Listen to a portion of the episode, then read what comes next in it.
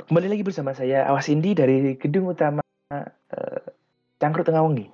Kami akan mengabarkan tentang beberapa berita ya uh, bersama panelis-panelis goblok ya.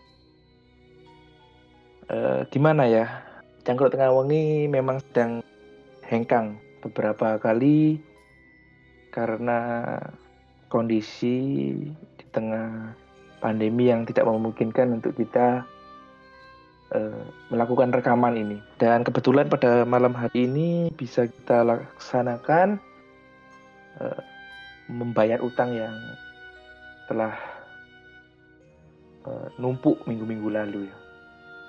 Kami datang dengan bahasan yang cukup menarik uh, yaitu tentang kabar atau berita gugatan RCTI yang marak di masyarakat terutama di netizen ya.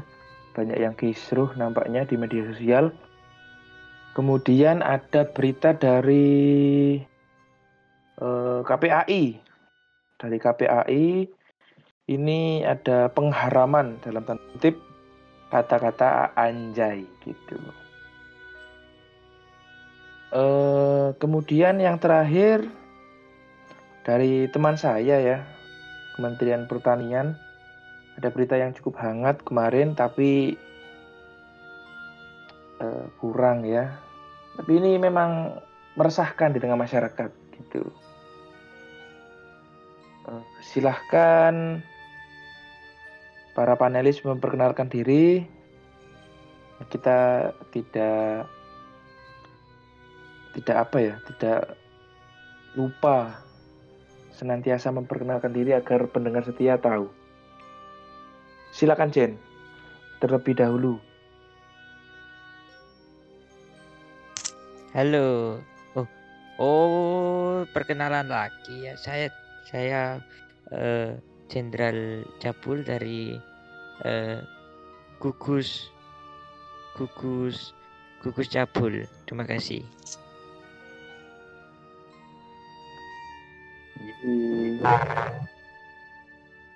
Ada bukan siapa-siapa. Ya, halo. Saya di sini bukan siapa-siapa. Kembali lagi dengan saya bukan siapa-siapa. Jadi jangan pedulikan saya karena saya bukan siapa-siapa. Yang terakhir ada observer. Well, hello people. Saya observer, saya operator di sini. Bisa dibilang produser ya. Selamat mendengarkan. Ya, kehadiran kita berempat memang tidak kompak ya malam ini karena teman-teman kami sedang turun ke jalan ya, aksi. Semoga kita doakanlah selamat bagi mereka. Oke, sebelum kita memulai podcast pada malam hari ini, marilah kita mendengarkan intronya dulu. Silakan. Eh, Oke okay guys, saya gak lupa ini intronya. Iki opo ya gimana intronya ini loh. Uh, rolling. Rolling. Rolling.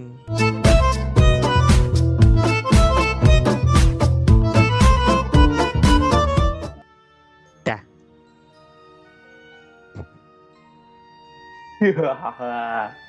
Rolling rolling apa? Rolling depan apa gimana? Oke lanjut ke topik pembahasan kita yaitu tentang RCTI dulu ya. Nanti kita akan menyenggol-nyenggol kasus yang KPAI dan kasus dari Kementerian Pertanian gitu. Eh, kasus di RCTI ini yang marak di sosial itu menyatakan bahwa RCTI itu menggugat ke Mahkamah Konstitusi dengan perkara yaitu uh, apa ya ada sengketa lah bukan sengketa sih ada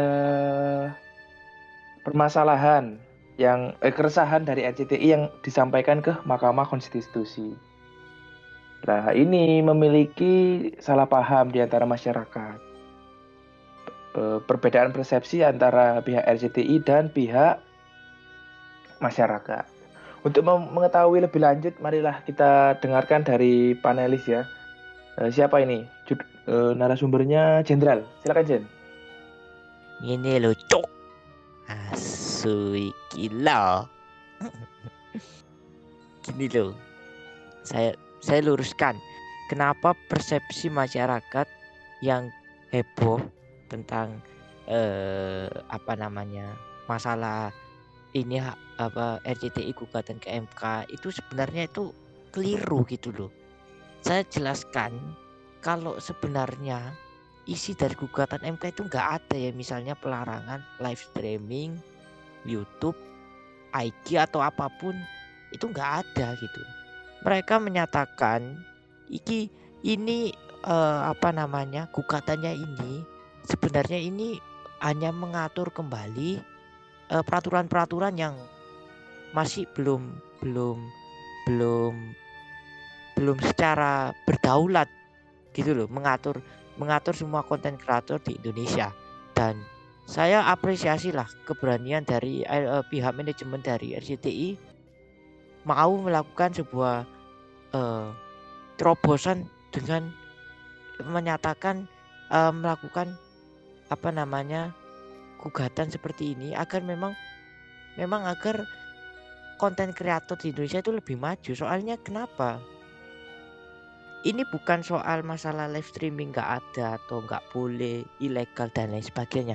Itu isinya yang di berita-berita seperti itu itu tidak ada di gugatan yang diberikan ke eh, MK mereka semua isinya itu apa namanya intinya secara garis besar itu seperti ini mereka pihak pihak TV itu ingin mengatur kembali regulasi peraturan dan lain sebagainya apa pun itu agar platform YouTube itu bisa bisa mengatur posi, memposisikan dirinya lah. Bagaimana maksudnya?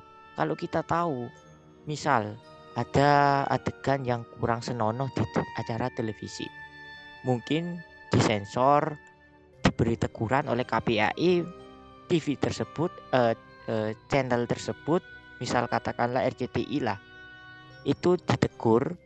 Nah sementara kalau kita lihat ke YouTube, contoh dari eh, kasusnya katakanlah seperti Ferdian Paleka, Ferdian Paleka, kasus prank sampah. Nah ini, ini kan apa namanya yang dikatakan oleh apa yang di di di di, diserang langsung kan secara pribadi dan individual langsung ke konten kreator tersebut. Sementara platform YouTube itu nggak nggak nggak dapat ap- nggak dapat semacam apa ya namanya ya seperti apa yang dilakukan KPAI terhadap televisi seperti itu. Jadi mereka ingin mengatur bagaimana melindungi konten kreator dari serangan-serangan seperti itu dan memberikan teguran secara keras terhadap YouTube kalau misalnya ada konten kreator yang melakukan di luar batas. Nah itu loh, itu yang saya tangkap dari beberapa hal yang saya dengar dan saya lihat, saya baca juga. Dan sebenarnya berita-berita yang mengatakan kalau live streaming itu itu nggak ada gitu loh. Jadi tidak usah khawatir kalau misalnya live streaming game, live streaming apa itu bola dan lain sebagainya itu nggak ada, tenang saja. Sebenarnya ini melindungi konten kreator, gitu. bukan malah membuat konten kreator kehilangan pekerjaannya gitu loh. Kalau kita lihat ya di di akhir-akhir ini, apalagi di era pandemi, orang cenderung di rumah dan orang cenderung melihat hal-hal yang bersosial media. Apa yang di di di apa namanya? di apa jenenge? Oh, boy guys. Kayak semacam ditiru lah. Misalnya kita main game, ada yang melakukan live streaming game saat saat apa namanya? akhir-akhir ini pandemi sini kan mulai sering orang-orang artis dan lain sebagainya terjun ke YouTube. Mereka melakukan live streaming dan lain sebagainya. Itu kan pas, pasti penontonnya akan melonjak lebih besar daripada sebelum pandemi. Dan itu mungkin dari pihak televisi melihat hal itu harus segera diwaspadai. Karena apa? Setiap konten kreator di Indonesia itu pasti memerlukan apa namanya ya? Mereka ingin melindungi ini loh, melindungi mereka-mereka yang berkreativitas ini loh.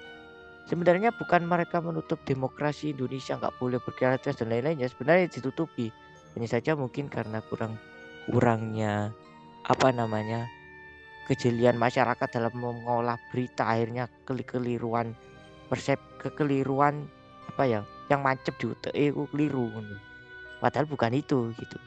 Jadi saya kira kurangnya kurangnya tingkat membaca ya dari di para uh, netizen netizen budiman harusnya lebih lebih banyak yang uh, memilah lah. Jangan moro-moro dimasukkan dimasukkan padahal belum tentu gitu loh.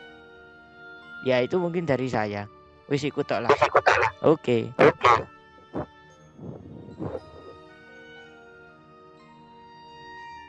Silakan. Selanjutnya. Ya saya bukan siapa-siapa. Uh, terima kasih ya. Uh, uh, apa? Oh, jujur saya apa ya? Saya masih agak bingung dengan gugatan yang diajukan oleh CTI ini ya. Karena minim informasi yang saya terima. Saya sudah lama di luar negeri soalnya ini baru pulang oke langsung saja kalau yang saya tahu, RCTI itu menggugat bahwa yang ingin melakukan apa ya, yang ingin melakukan live streaming atau kita sebut penyiaran saja ya, yang ingin melakukan penyiaran itu harus memiliki izin. Jadi kalau menurut saya orang di Indonesia ini banyak men gitu loh. Kalau setiap orang harus mel, harus memiliki izin, daripada ngurusi yang nggak penting seperti itu ya.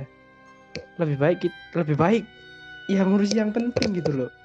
Toh juga misalkan gini saya melakukan live streaming. Yang lihat kan nggak semua orang Indonesia. Yang lihat ya yang suka sama saya gitu. Yang yang mengikuti saya yang yang senang dengan apa yang yang hasil karya saya.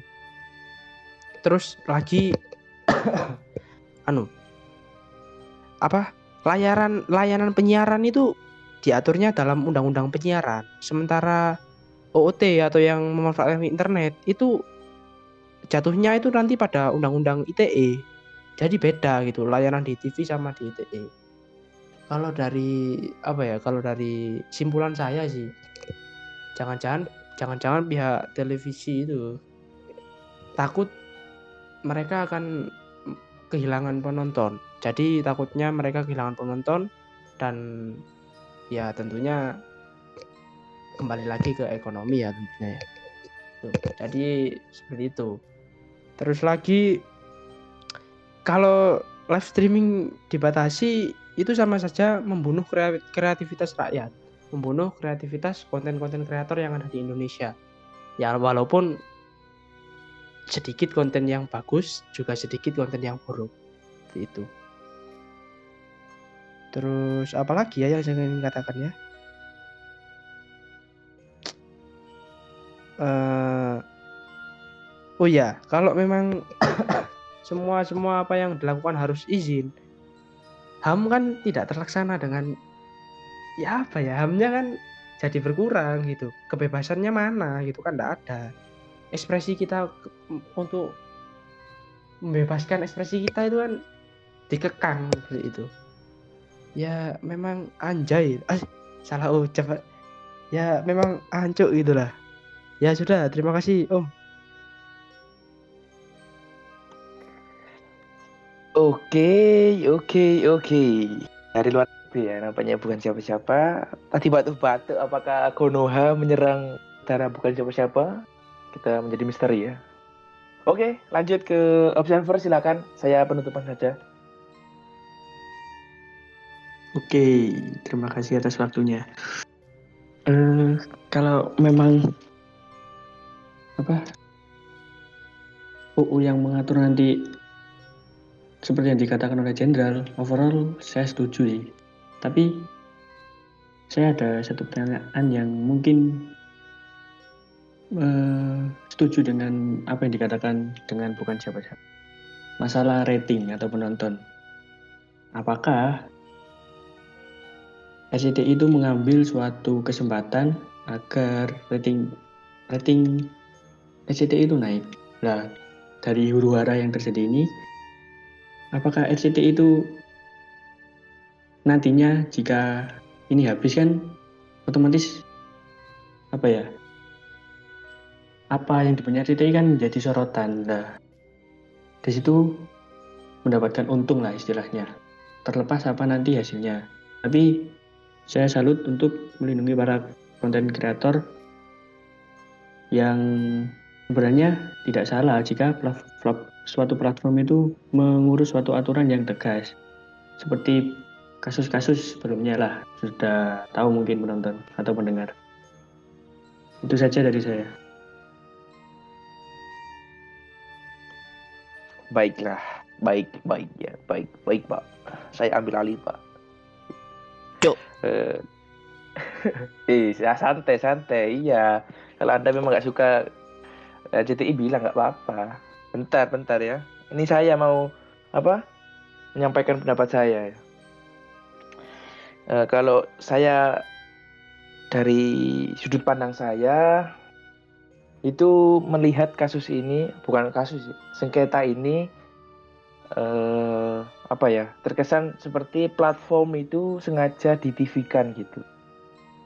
Platform yang dulunya bebas berkreasi kemudian bebas eh, berekspresi menjadi ada aturan-aturan yang harus dipatuhi gitu.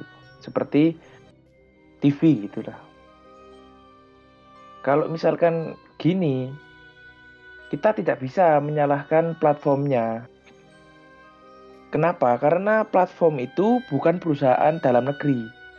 Aturannya juga aturan bukan aturan dalam negeri, kecuali kalau ada eh, dalam tanda kutip KPI versi global ya yang mengurus platform-platform ini. Eh, kan belum ada sampai sekarang KPI versi global dalam tanda kutip. Maka platform tersebut mengacu pada peru, eh, induk perusahaannya yang mayoritas berasal dari negeri paman Sam atau Amerika Serikat gitu. Jadi eh, apa ya aturan-aturan yang diterbitkan di Amerika Serikat dengan aturan-aturan yang diterbitkan di Indonesia tentang platform ini eh, yang bakal cepat dituruti atau dapat cepat dilaksanakan adalah peraturan-peraturan yang ada di Amerika karena induk perusahaannya di sana. Contohnya seperti uh, di YouTube. kira kira-kira bulan Februari yang lalu itu ada aturan yang dari pemerintah Amerika Serikat bernama COPA yang isinya melindungi anak anak-anak Amerika anak-anak di Amerika sana untuk mengakses situs-situs dewasa atau bukan situs-situs dewasa konten-konten dewasa berbau 18 ke atas lah gitu. Eh, dari peraturan tersebut dijelaskan bahwa setiap konten kreator jika ingin mengupload itu ada aturan-aturannya. Salah satunya itu ada uh, checklist apakah konten ini ramah anak atau konten ini dikhususkan untuk, untuk dewasa. Nah, ditindaklanjuti peraturan tersebut dengan pembentukan YouTube Kids gitu. Kalau misalkan di Indonesia diadakan seperti ini, uh, mungkin bisa lah kita menyampaikan ke perwakilan platform, perwakilan uh, kantor platform yang ada di Indonesia untuk disampaikan ke kantor pusatnya yang ada di Amerika sana. Mungkin bisa kalau misalkan uh, apa ya di diusahakan agar konten-konten yang diupload di platform tersebut itu ramah anak gitu.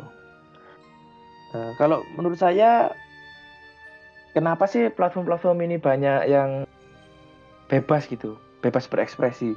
Menurut saya itu pengaruh dari era globalisasi ya, seperti SD gue ya, globalisasi. Karena informasi begitu cepat masuk dan begitu cepat kita terima. Kalau kita tidak pintar memilah, eh, bisa saja informasi-informasi yang tidak jelas yang kita terima. Kalau menurut saya sih langkah tercepat yaitu untuk mengatasi konten-konten negatif ke anak itu dengan bimbingan orang tua. Memang ini terkesan apa ya? Terkesan basi lah. Orang tua, parenting, terkesan basi. Tapi memang cara tercepat itu seperti itu. Kita eh, mendidik anak bukan melarang dia untuk dalam tanda kutip eh, berkata kasar atau apa ya ya berkata kasar atau melakukan adegan-adegan yang tidak sepantasnya dilakukan anak-anak bukannya kita melarang tapi kita memberi tahu mengedukasi mereka anak-anak itu agar perilaku-perilaku tersebut boleh kalian lakukan kalau kalian sudah cukup kalau kalian masih kecil seperti ini gitu. Kalian harus eh, mengetahuinya aja gitu. Gimana ya? Ya gitulah. Misalkan eh, banyak ya bocil-bocil di rumah saya ini kalau main game terbaik di dunia eh, app-app ya. Itu banyak kalau ya masih umur kelas 2 SD lah umur 6-7 tahun lah mungkin itu ya omongannya gitu. Kalau menurut saya tidak apa-apa dia eh, berbicara kasar kepada temannya ya. Jangan kepada yang lebih tua. Kalau kepada yang lebih tua kita melanggar sopan santun gitu. Eh, tidak apa-apa. Kalau saya malah menyarankan jika setiap orang tua ini mengajarkan bahwa kata-kata kasar itu hanya untuk teman sebayanya bukan untuk eh, orang yang lebih tua dari diri- dirinya gitu misalkan parenting ini sudah dijalankan mungkin kasus-kasus eh, anak-anak yang terobsesi dengan influencer-influencer di platform-platform yang digugat ini akan lebih tahan dari pengaruh dari orang lain. Misalkan dia terpengaruh, mungkin dia masih bisa mengendalikan dirinya. Oh, ini hanya untuk eh, teman saya. Misalkan kata jancu atau kata anjing, eh, kata tot gitu misalkan. Itu Anjay, Hanya- Bang, anjay, Bang. Oh ya anjay. Eh, sorry. Duh dosa gue ini. Ya, itulah. Itu hanya untuk ke teman-temannya. Ya, menurut saya sih itu ya peran utama kunci dari orang tua. Oke lah, ada yang menanggapi mungkin. Saya sudah panjang lebar ini. Cuk. Saya om saya.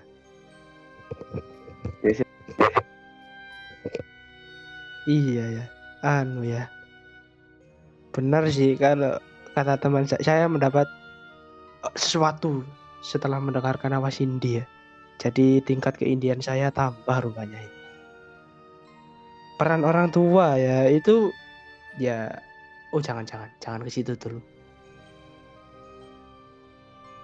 Belajar itu kan tidak dibatasi. Iya kan? Jadi di sekolah kita belajar, di rumah kita belajar, di lingkungan kita belajar. Dan mau tidak mau kita nanti pastinya akan terjun ke dunia masyarakat. Dan di dunia masyarakat itu random. Tidak tahu mana yang buruk, mana yang baik. Bukan tidak tahu sih, lebih tepatnya kita yang yang bisa memutuskan mana yang buruk, mana yang baik. Jadi mulai kecil sebaiknya kita sudah belajar. Ya belajar tentang suatu hal, entah itu baik, entah itu buruk. Toh itu juga ilmu kan yang berguna nanti buat kita. Dan kita sebagai anak tentunya harus mempunyai kalau belajar itu harus ada gurunya. Orang tua lah gurunya seperti itu. Karena mereka karena beliau yang bisa mengarahkan. Oh, ini buruk. Ini belum waktunya kamu seperti ini. Tapi kita tahu, oh ya, soal edukasi seksual, saya rasa di lingkungan saya sendiri itu edukasi seksual itu masih apa ya, masih citranya itu buruk gitu, nggak baik, nggak patut diceritakan. Padahal banyak remaja yang terjerumus ke hal-hal seperti itu karena kurang edukasi seksual. Jadi terima kasih bapak dan ibu saya telah mengajari saya. Ya, selesai om. Terima kasih. Oke, kita bahas eh, tadi bukan siapa-siapa menyinggung permekian ya. Eh, dari sini apa ya? Saya teringat eh, kisah dari tetangga saya. Ya bukan tetangga sih. Ya ya tetangga tapi berdekatan gitu, seperti saudara sendiri. Kan lumrah sekarang ya, eh, tetangga jadi saudara, saudara jadi tetangga, gitu. Teman jadi saudara, saudara jadi teman, gitu kan banyak. sekarang. Oke, tidak penting itu. Eh, yang terpenting gini, eh, memang kalau misalkan eh, terutama pendidikan seksual di Indonesia pada anak-anak ini cenderung apa ya cenderung ditutup-tutupi gitu terkesan tabu kalau bicarakan dibicarakan ke anaknya kalau menurut saya itu penting karena untuk menghindari mereka dari pergaulan bebas kita kan tidak mengetahui anak-anak tersebut bergaulnya dengan siapa, terus ke mana dia bergaul, terus apa yang dilakukan ketika dia bergaul. Kalau misalkan kita tidak bimbing secara seksual atau secara menghargai e, barang miliknya, barang istimewa miliknya, itu rentan sekali terjadi pelecehan seksual. Ya, itu sangkut pautnya sih dari platform-platform ini ya kan banyak oknum-oknum eh, masyarakat-masyarakat di sana itu yang apa ya memiliki fetis-fetis yang uh, kurang good gitu kepada anak-anak kecil gitu. Kalau kita tidak mengajari anak kita seperti uh, menjaga barang-barang miliknya itu bisa jadi dia terkena ter, terjadi korban pelecehan seksual. Karena uh, yang tadi tangga saya itu itu sampai di, dilecehkan lah gitu. Katakanlah dilecehkan gitu. Terus dia dimarahi sama orang tuanya. Kenapa kamu kok tidak menjaga anu menjaga menjaga itulah ke barangmu gitu? Kan itu harga eh, harta bar, harta berhargamu. Do bu anaknya menjawab. Bukannya harta berharga itu keluarga sudah sudah sudah. Silakan yang nyambung. Atau nyambung anjay boleh lah. Nyambung yang Kementerian Pertanian boleh. Ini masih 20 menitan mungkin. Silakan. Saya saya nyambung anjay bang. Saya astagfirullah. Saya nyambung antit gitu. Oke oke. Enggak, pertama-tama jok yang enggak yang anda keluarkan tadi agak seram juga ya yang soal harta keluarga keluarga itu itu agak merinding saya mendengarnya. Oke lah. Ini soal yang an an itu ya, an an itu ya. Kalau menurut saya ya, sebagai anak anak biasa dan suka nongkrong sana sini, saya biasa saja mendengar kata an gitu. Malah uh, misalkan saya kumpul dengan teman-teman, dengan teman-teman ya, itu kalau misalnya teman saya bawa barang baru anjay keren dude gitu biasanya. Dan itu merupakan pujian yang membuat saya atau yang memiliki barang itu wah apresiasi dari temanku gitu. Itu membangun percaya diri kan tentunya kan? Jadi apa ya pergunakanlah kata pada situasinya. Seperti itu. Misalkan saya bercanda dengan teman saya lain dari anjawis misalkan apa ya? Jalan jancuk gitu ya. Woi jancun itu kan saya lagi bercanda gitu. Jadi ya tidak masalah. Selagi saya dan teman saya bisa menerimanya. Dan yang perlu saya tegaskan pergunakanlah kata dengan baik dan benar. Dengan tempatnya dengan waktunya dengan siapa kita bicara misalkan dengan orang yang lebih tua ya tentunya tidak pantas dong tentunya itu akan menyalahi apa ya sopan santun lah karena ada norma-normanya itu Ya kalau kita menyebutnya dengan teman sebaya, dengan teman akrab, lost doll bro. Lapo dipikir. Jadi ah anjay eh makan lagi. Yes, daripada saya dosa ini nanti di penjara. Saya serahkan sama teman saya yang lainnya. Uh, ada lagi mungkin? Kalau nggak ada, saya dulu wis. Kalau masalah ini. Eh, eh eh eh eh aku sih cuk eh menang cuk aku sih cuk iya pada tunjuk terus sih aku sih nggak gini loh apa menurut menurut menurut aku loh ya menurut saya Nah, misalnya ini kayak dijadikan suatu kriminal. Ini kan sebenarnya pengucapan kata iki ya, kata anjay. Ini kan apa ya tergantung sudut pandang orang itu melihat anjay itu kok dari mana iki melihat sudut pandang kata anjay itu dari mana. Kan tergantung persepsi orang-orang beda-beda. Pendapat ya juga harus dihargai dong karena kita negara demokrasi. Dan kalau misalnya ini benar-benar ya alay lah berlebihan sampai harus dipidana harus di eh, dijadikan kata haram. Pak, Bu yang ada di pemerintahan. Penjara kalian cukup gak buat orang yang di penjara yang ngomong anjing? Kalau misalnya penjara kalian itu kosong sekarang atau dijadikan villa, ndak apa-apa, Pak. Itu ya. Kalau misalnya sudah full terus masih buat buat peraturan yang aneh kayak gini, ya mau ditaruh di rusunawa ada yang mau dipenjarai. Sekian dari saya.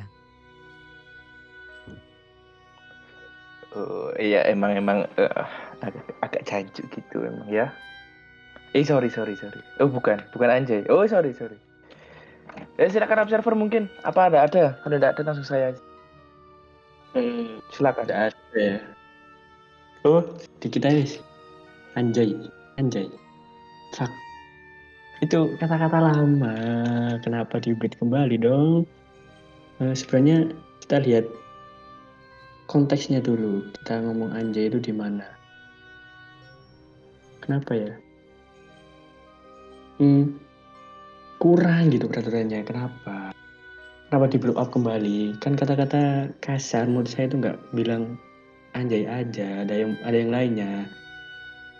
Memang bangsa gitu. Indonesia ini suka ngeblow up masalah-masalah yang sudah apa ya sudah selesai gitu loh maksudnya. Sudah masalah apa sih? Nah gitu loh. Jadinya kayak cringe gitu oh tolonglah. Udah itu aja. Nah ini ada tambahan sedikit dari saya, sedikit sekali. Paling eh, dua halaman kertas A4, sedikit aja. Eh, ini saya lihat di apa namanya di salah satu quotes, wah quotes filsafat kira, quotes filsafat dari Confucius. Hidup ini sangat sederhana, tetapi tetapi kami bersikeras membuatnya rumit dan itu terbukti dari masalah yang dihadapi dengan kata ini. Terus saya mengutip lagi dari politikus PPP. Saya dapat dari CNN. Kalaupun kata anjay itu dinilai sebagai kata yang tidak patut, tidak pantas, maka ya, mari kita kampanyekan saja agar kelompok milenial khususnya jangan menggunakan kata itu. Kata politikus PPP tersebut. Ya, selamat saya berikan Indonesia sebagai eh, sebuah penghargaan ya bagi negara yang terlalu berlebihan.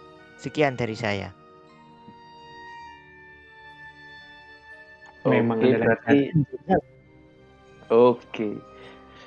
Eh, berarti ini saya ya terakhir ya menutup closing ini pada podcast malam hari ini Eh, gini ya. Kementan dulu bang. Iya iya ini masih mikir kocak. Oh gini saya teringat dari katanya Mbah Tejo gini. Eh, kalau misalkan eh gimana ya? Oh jika jancu itu menyatukan, mengapa kita melibatkan kalimat tauhid untuk memecah belah? Cah, gitu kan? Eh, di sini memang Kenapa apa kenapa ya? Cia? Kenapa Cia? Kok enggak kok enggak cerot apa-apa?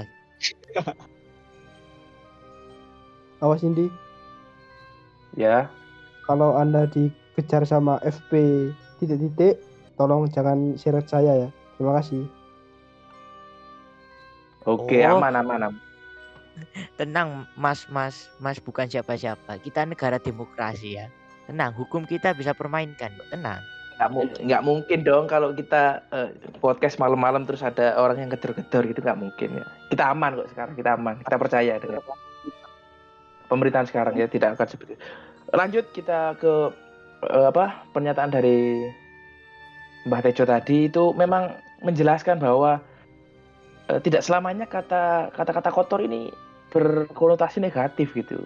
Bisa saja menyatukan menghangatkan kita di pertemanan atau di antara relasi-relasi kita gitu menghangatkan saling mengerti dengan kata-kata yang kita ucapkan. Memang terkesan kalau kita tidak kenal dia terus kita mengeluarkan kata-kata kotor itu seperti memaki. Padahal kalau kita kenal itu bisa jadi eh, perekat ya seperti itu.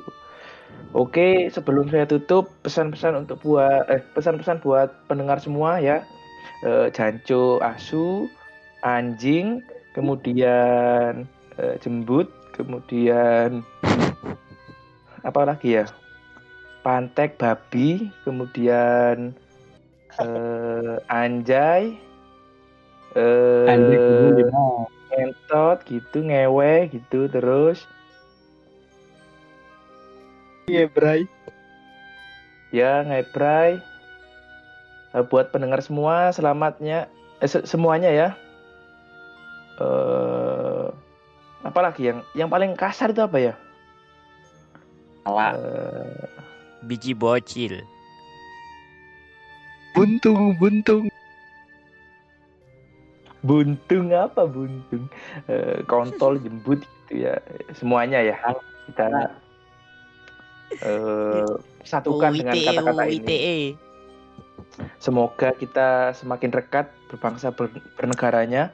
Eh, kan kan asik kalau misalkan gini ya, eh, presiden misalkan ngangkat menteri gitu, bahasanya kasar gitu misalkan. Eh cuk, ayo majukan menteri. Kan, kan gitu kan enak. Kita rakyatnya, uh kok asik gitu pejabatnya sekarang gitu, nggak nggak terkesan formal gitu. Kalau misalkan gitu kan enak, kalau kita protes ke Pak Presiden kan enak gitu. Hejing, ini kok munggah jing gitu. kan boleh kan kita bisa Ya, sebentar, sebentar, sebentar. Ya kan, ya kurang setuju saya kalau seperti itu. Kan ada batasnya, men. Kita meso ke siapa? Tolong, ke tolong siapa. Mas. Mas awal ini ini di depan ada Iya. orang jual bakso. Nggak, sebentar. Ya, jangan ke presiden juga, bos. Ke guru saja Anda tidak dikampleng, alhamdulillah. Ke presiden ditembak dong. Anda ini ada-ada saja. Ya, bukan bukan seperti itu maksudnya bukan kita melanggar kesopanan bukan begitu maksud saya Eh, kalau kita Cuk. eh, ma- kan belum belum dicuk gitu memang ngentot koncoku iki gini gini Eh, misalkan kita sudah sampai pada tahapan bahwa semua warga negara Indonesia itu seperti teman gitu seperti tongkrongan gitu. Kita kan enaknya seenaknya saja kalau misalkan hei mbak eh hei cuk aku tuku teh. Kan enak gitu misalkan gitu. Kan saya kan hanya mengandaikan bisa jadi iya bisa jadi tidak. Eh, kalau misalkan norma-norma dalam masyarakat itu sudah dalam tanda kutip terhapus dengan pertemanan gitu digantikan dengan pertemanan maka eh, di bayangan saya ini Indonesia akan rekat sekali akan jauh dari isu-isu perpecahan isu-isu eh, perang antar suku, antar agama, antar ras, antar itu jauh di pikiran saya. Kalau misalkan kita eh, hangat dengan kata-kata kasar gitu, gitu sih menurut saya sih. Oke lah, Eh, sudah Jen, lainnya sudah. Sudah. Sudah bang. Eh, ya udah. Untuk yang mendengarkan closing, closing beneran closing. Iya ya, ini ini ini beneran closing. Dulu. Tambah billing, Eh, tambah billing bang. Iya iya. Iya setengah jam setengah jam setengah jam. Maaf maaf. Gue bayarin nanti. Gini gini. Untuk pendengar semua yang mendengarkan ini, kalau ada kata-kata kasar ta- tadi jangan diambil hati ya. Kita hanya bergurau, mendekatkan diri kepada teman-teman semua agar kita semakin hangat ya, di- dipeluk oleh kata-kata kasar. Ya, gitu. Trot. Eh, untuk semuanya apa ya? Tinggal apa sekarang? Oh, tinggal nunggu vaksin katanya. Tapi eh, gimana?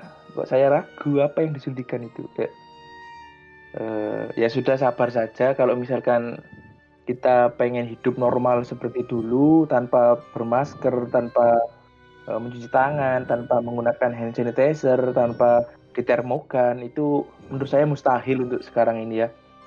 Kita harus eh, berdoa dan tetap berusaha di tengah kondisi seperti ini. Kondisi yang memungkin yang eh, sudah memungkinkan kita untuk keluar rumah dengan mentaati protokol-protokol itu. Oke lah, untuk semuanya eh, berapa kali saya bilang untuk semuanya ini. sembilan mungkin ya. Tetap sehat, eh, jangan malas gerak. Saya ini gerakin.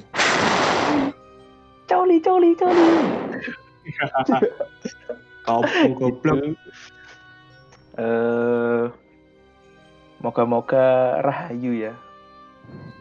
Anjay. Kemudian Kok anjay lagi sih bang? Nggak boleh katanya.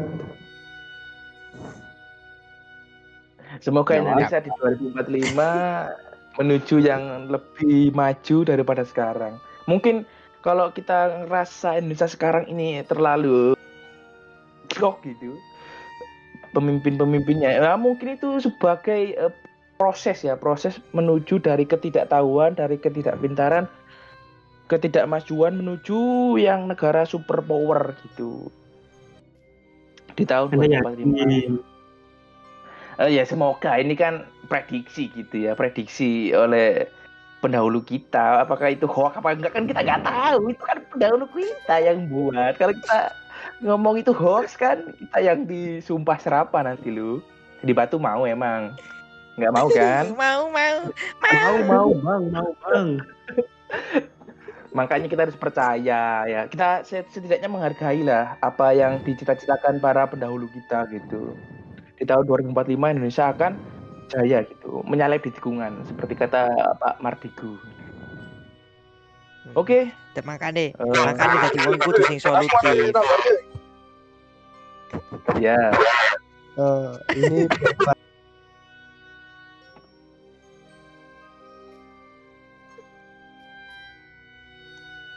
Halo. halo Alat kick goblok udah kena push to talk goblok. Oke oke. Eh, Rek, kenapa? Eh, halo. masuk masuk masuk Oke, buat para pendengar ya, yang baik hati, yang dermawan, yang tinggi, yang putih, dan yang bermacam-macam. Inilah bukti nyata bahwa di antara pertemanan itu, kalau sudah memang benar-benar mengenal satu sama lain, kata kasar itu sudah bukan seperti yang citra masyarakat yang pikirkan seperti itu loh. Ini asik ini. Ini saya saya sama teman-teman misalkan, ya ini bukti nyatanya wis. Masih lah cok-cokan ya udah ngurus ya. Wong awak dhewe konco. Reket tambahan. I- i- inilah poin penting dari podcast kali ini. Berteman itu asik dan indah.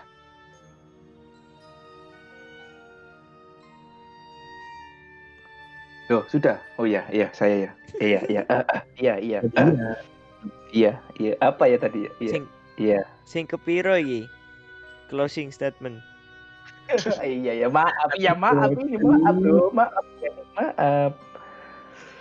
Gimana kan kita kan jarang sekali podcast kayak kayak gini ya. Emang kangen gitu rasanya eh, menyapa teman-teman. Hai gitu. Oke lah. Sekian dari podcast kami. Apabila ada sakit hati, kapok gitu, mampus, gitu. emang enak ya. gitu dari saya ya. tidak, tidak akan tidak akan meminta maaf sedikit pun gitu. Berarti itu tandanya hati kalian rapuh gitu. Bentar, bentar, Seperti tai kucing gitu, seperti tai kucing gitu ya kan. Sebentar. Saya salut ini sama yang mendengarkan sampai detik ini ya. Anda ngapain? itu Ya, iya. Deadwood itu Deadwood Nunggu itu. absen, ya. Deadwood itu. nunggu absen mas Habis absen tidur. Ada UH langsung diskortan. Goblok. Ayo, ojo dibahas, Cuk. Jangan- Ayo. Jangan jangan jangan meremehkan loh ini proses menuju Indonesia emas gitu loh ya jadi jangan jangan jangan diremehkan Di Minecraft ada banyak bang, mas bang.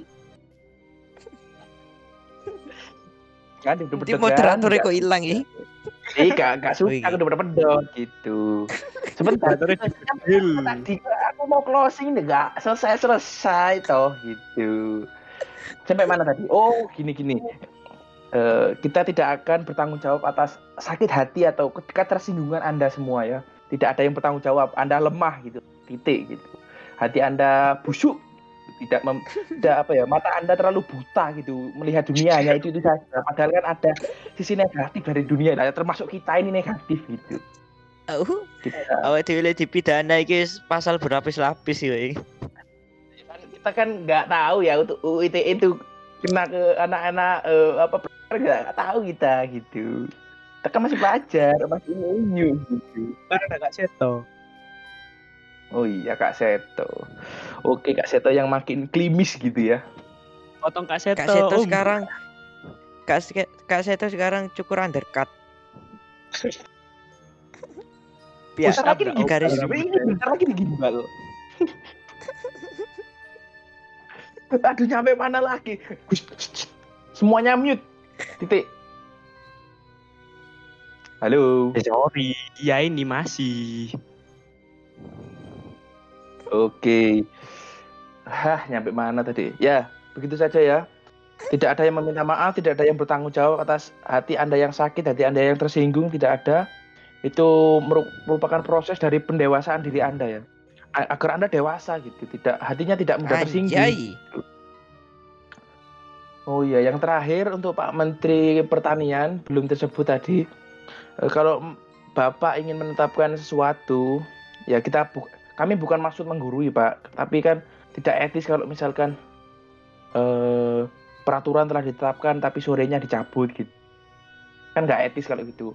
Eh, daripada Bapak memberikan harapan palsu seperti ABG ABG gitu, Bapak koordinasi koordinasikan dulu. Koordinasikan dulu kepada bidang-bidang terkait. Agar semuanya eh apa namanya apa ya, eh setuju dengan putusan dari kementerian tersebut karena kalau bertolak belakang itu ha- hanya akan mem, mem- apa, menimbulkan perkara baru gitu ya gitu ya ya gitu ya gitu Iya, setuju. Dan jangan Ah, sudah lah. membuat Oh iya. Wih, sudah Sudah. ya kocak. But, but, sudah, but. Eh, akhir kata dari kami Aku jemput. buat buat pendengar semuanya terima kasih telah mendengar sampai sini karena waktu Anda berharga buat kami ya. Kalau Anda mendengar sampai sampai sini berarti Anda tidak memiliki waktu yang berharga. Terima Kalau kasih punya- sampai jumpa. Bang. closing, mau closing, mau closing. Dadah. Dadah. Saweria, Saweria.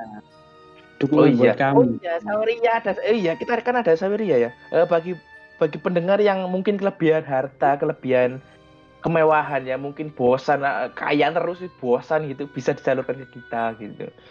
Biar kita bisa membeli mic gitu, membeli apa namanya sound sound card gitu, mixer. Iya. Ya kita Biaya proper gitu podcastnya gitu. Nggak nggak burik kayak gini, burik kayak pasar bocil gitu kan enggak. Asik. lah iya. Eh, buat pendengar setia ya. Kalian harus bisa memilah mana yang berfungsi mengedukasi, bukan malah lihat orang beli cupang tapi penontonnya 55 juta gitu loh. Ini hargai Beli kami yang bu- buat podcast burik ini. ya kan nggak apa-apa kan buri menuju adalah sebuah proses menuju ke sempurnaan gitu mungkin burik tak? pantat bocil gitu kan buri pantat bocil gitu Belum ada komplainnya, Bang. Belum burik ya. kan nggak apa-apa kan buri juga pantat bocil Cuma, untuk semua yang mendengarkan kita semakin malam semakin ngelantur ngobrolnya ke sana kemari Eh, terima kasih terima kasih terima kasih selamat mendengarkan podcast kami next episode bye bye Salam Dadah. bahagia. Dadah. Yes.